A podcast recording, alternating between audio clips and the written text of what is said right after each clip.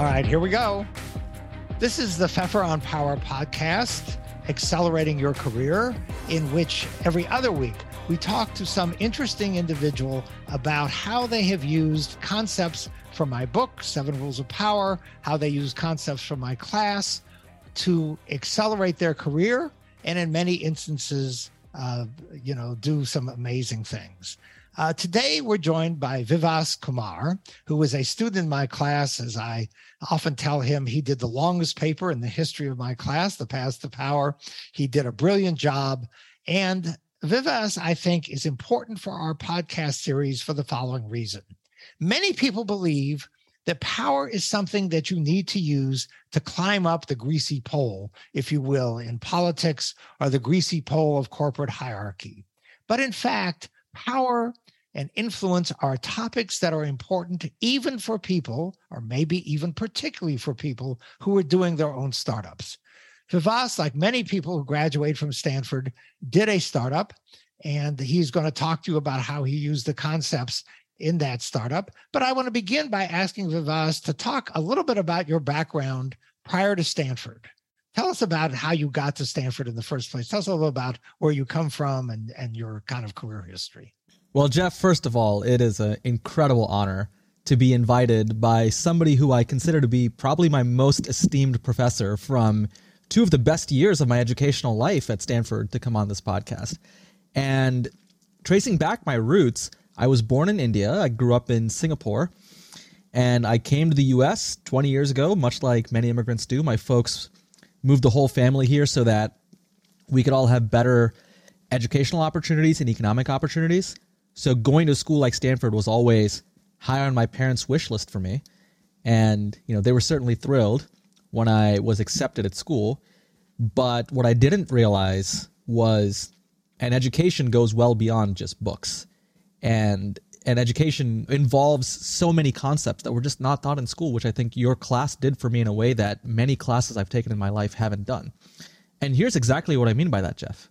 For those of you who can't see me, right, and aren't going to look me up on LinkedIn or something like that, I am an immigrant. I am a brown skinned guy. This accent that I speak with, an American accent, is not the accent that I've had my whole life. And people like me, we have been told by our parents our whole lives that the path to success in life is by putting your head down and working really hard. And that's it. Choose a respectable profession, put your head down, and work hard. And it became extremely obvious to me from the moment I entered the workforce as a fresh engineering graduate that that was just untrue. It was very clear that those who had reached the top of the hierarchy just played with a different set of rules, played with a different set of skills that they just don't teach you in school. And so when I heard about Jeff's class at Stanford, you know, I thought this class is a class that I have to take. And the concepts that Jeff thought around how to acquire power, it's exactly what he says. It's not about climbing the greasy pole, it's about how do you accrue resources? How do you accrue influence so that you can go out and enact the positive change that you want? So, coming out of Stanford, what I've been doing is I am the CEO and co founder of a company called Mitra Chem, and we are working on battery materials. And we're doing this because we believe lithium ion batteries are a key technology to help us solve climate change. So we're going after an extremely noble passion, and it's something that sets up the future generations of humanity to succeed. Thank you. That was fabulous.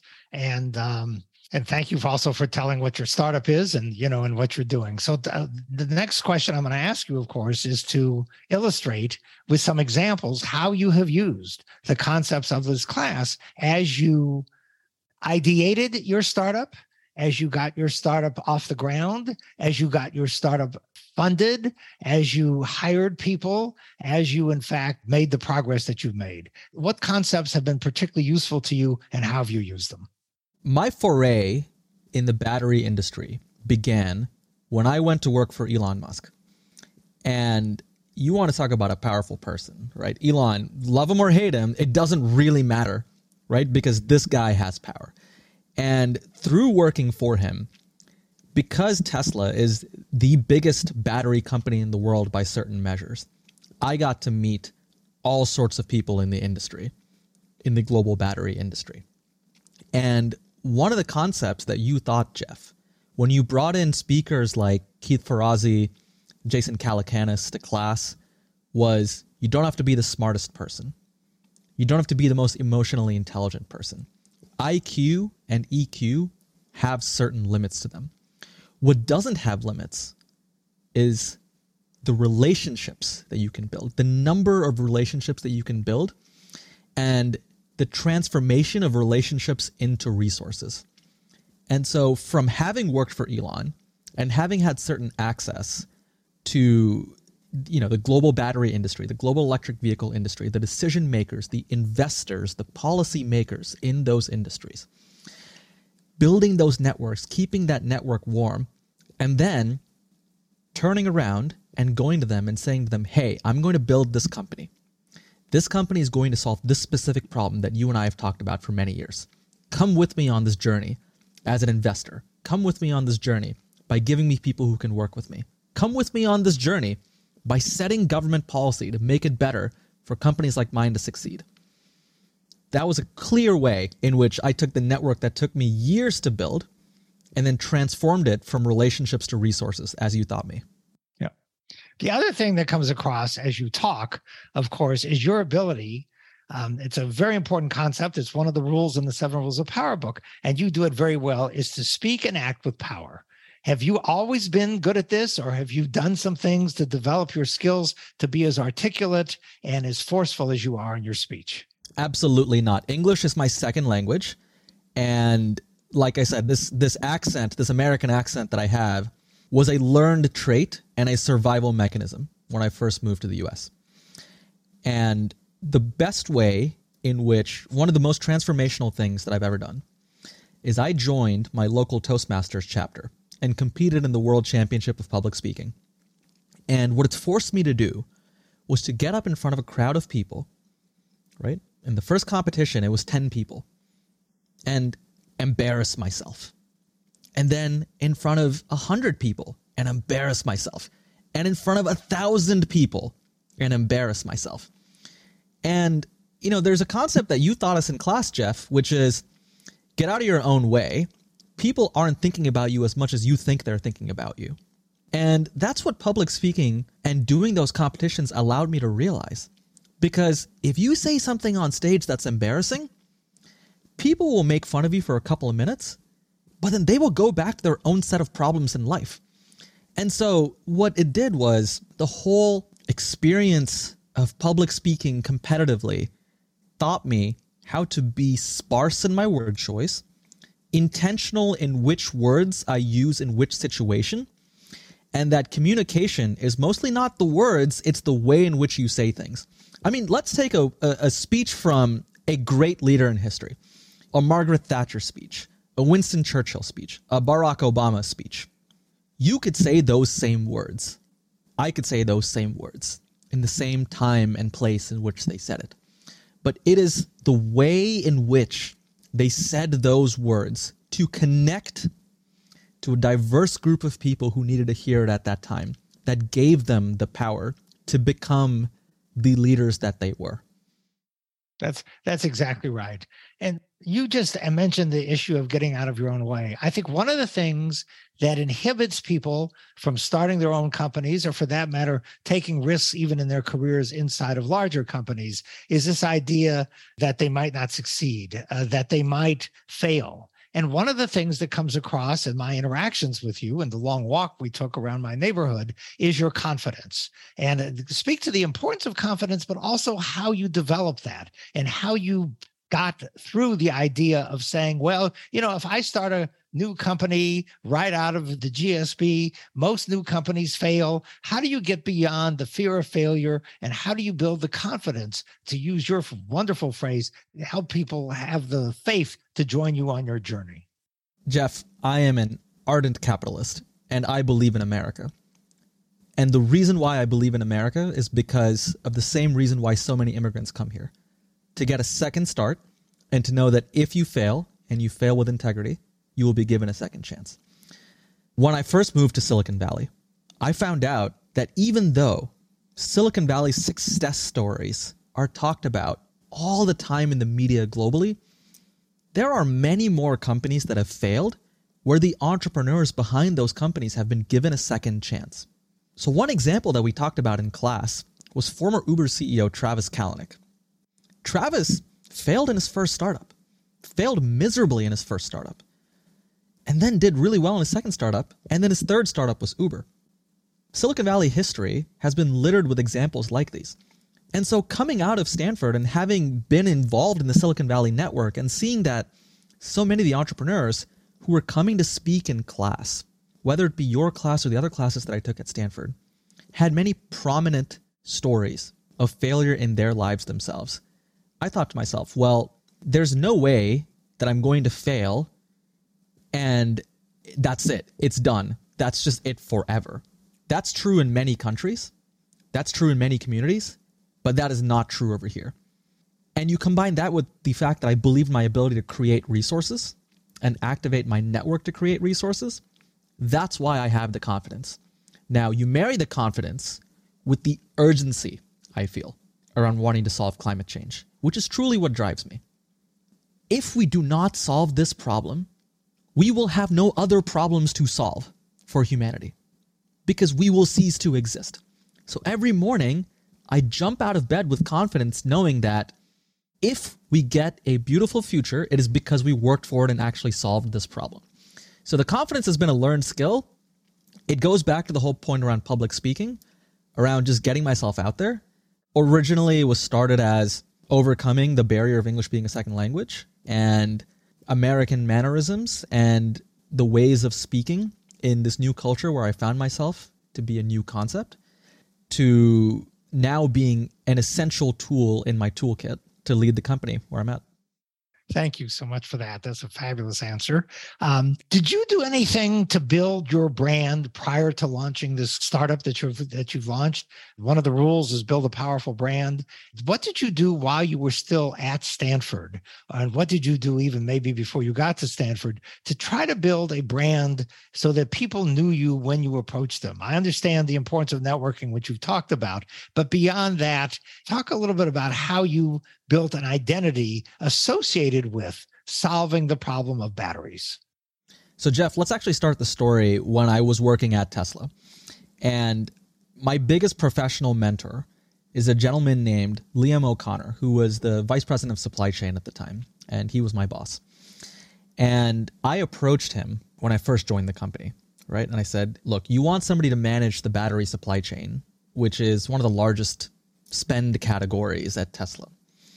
And I don't know that much about the battery supply chain. I'm an engineer, so I know about batteries, but I don't know about that much about this. But the resource that I have that you need is I will go anywhere, anytime, for any reason to get a deal done. And so he looked at me and said, okay, fine, you're going to take this job and you're going to travel nonstop. And so, in the span of the time that I worked at Tesla, I think I traveled internationally almost every other week. I went to 40 countries. So, Jeff, I've been to Japan 15 times, and I've only ever spent seven nights in a hotel room in Japan because this is just how much I was traveling. And there's just absolutely no substitute to FaceTime in terms of building the depth of the relationships that I was able to build in this small industry. You know, one of the lessons that you taught me, Jeff, as well, was the more and more senior you get, you just can't control the relationships you have to have. You have to make the relationships around you work. And this is absolutely true of the industry where I function. The senior most leaders of the lithium ion battery industry, they have been there for a while and they will be there for a while. And guess what? If you don't like me and you're listening out there, too bad, because I'm going to be here for a while too. And so going out all over the world, meeting CEOs of these companies with whom we were doing business, transacting multi hundred million dollar deals with them in person, it built the credibility and the gravitas. And it continued into Stanford because I had to find a way. So, you know, just to be honest with, with everybody who's listening out there, right? Like I don't I don't come from tons of wealth. Like I had to find a way to pay for school. And I knew that I wanted to have the opportunity to go do something entrepreneurial afterwards. And so having student debt was just not a tenable option for me. And so I decided that I was going to keep working basically full time, even while I was at Stanford Business School wasn't the uh, best lifestyle decision. Let me put it that way. I mean, there were lots of 17 hour days in that process, But the work that I did outside of Stanford at the time was focused on doing some consulting work in the battery industry with those same individuals in the industry with whom I had done business in the past, converted them into consulting clients of mine so that I could pay for school and buy myself the ultimate resource, which was time and optionality, such that when I got to the point where I was at graduation and decided I wanted to start a company, I went back to those relationships which I had cultivated so deeply over so many years within this small inner circle of the battery industry, which is so hard to break into, and converted them into becoming my customers, my investors, my supporters. That was a fantastic answer. Also, I thank you so much for for doing that. I'm going to end with one final question, and that final question is about your um, uh, all startups of course have to engage in fundraising and so you went out and raised money uh, do you want to talk a little bit about separate from the relationships which you've kind of talked about any other tricks or any other pointers that you used as you went out to raise money because as you go out and raise money raising money is always unfortunately a negotiation where you want a high valuation and the investors of course want to invest in you for nothing with a low valuation. So any thoughts about how you were able to leverage your knowledge about power and your power skills uh, to do well and comparatively uh, comparatively quite well in your fundraising efforts? Jeff one of the lessons that you taught in class was if you want somebody to invest in you, don't go ask them for an investment. Be the type of person who is worth investing in and display that behavior, and everything else will follow suit. So, Mitra Chem, I founded this company with my two co founders in the middle of taking your class. And our lead investor is a gentleman named Chamath Palihapitiya who's a, a very well known venture capitalist and is somebody who, frankly, I've looked up to for many years because many of what I've said about myself, you know, an immigrant who has worked very hard and has built, you know, technology businesses that are enviable, much of that is relatable to me. So I met Chamath on Twitter when I was in your class. And when you gave me that advice of don't go ask for money, become the type of person that he would want to invest in. I mean, that's basically the transformation that happened in the time that I was in the class, where I just approached him and said, Hey, I'm interested in doing something in batteries. Are you interested in talking about batteries? Let's just talk about batteries. And out of nowhere, the conclusion came to, You have a great idea, Vivas. Start this business. I'm going to fund this for you. And likewise, you know, going out and finding other investors, because it wasn't just Chamath. We have a wonderful group of 46 investors who have backed us. And for all of them, it was not just, you know, hey, give me money. It was, I'm going to build this business, and this business is going to change this entire industry and is going to play a meaningful role in solving climate change. And I am an investable person. Either you get on board now or you've missed it. Wow. Thank you so much. Um, that you're like, uh, you really do illustrate the class in a thousand different ways. And uh, with that, we'll end this uh, particular episode. This Jeff, has been the Jeff, what? Jeff, you flatter yourself too much. Let me just tell everybody in the audience right now I would have paid my entire Stanford tuition just for your class. And I feel like the lessons from your class are going to live on forever because batteries will change over time. We will solve climate change. Fundraising cycles will change over time, but human nature never will. And that is the biggest lesson you taught me. And that is why you are one of my best teachers ever. Thank you, Vivas. People will think I paid you for that, but, but of course I did not. Anyway, this has been the Pfeffer on Power podcast. If you enjoyed today's amazing conversation with Vivas Kumar, please subscribe and listen to future episodes where we have these amazing guests who will talk about their experiences with important concepts around power and influence. And for more information, visit my website at jeffreypfeffer.com. That is Jeffrey, and then it's the last name is spelled P F E F F E R.com. And to further your career, check out my latest book, Seven Rules of Power, available on Amazon or from your favorite bookstore, assuming your favorite bookstore still carries books. And with that, thank you so much, Vivas. You've been fabulous. Thanks for having me, Jeff.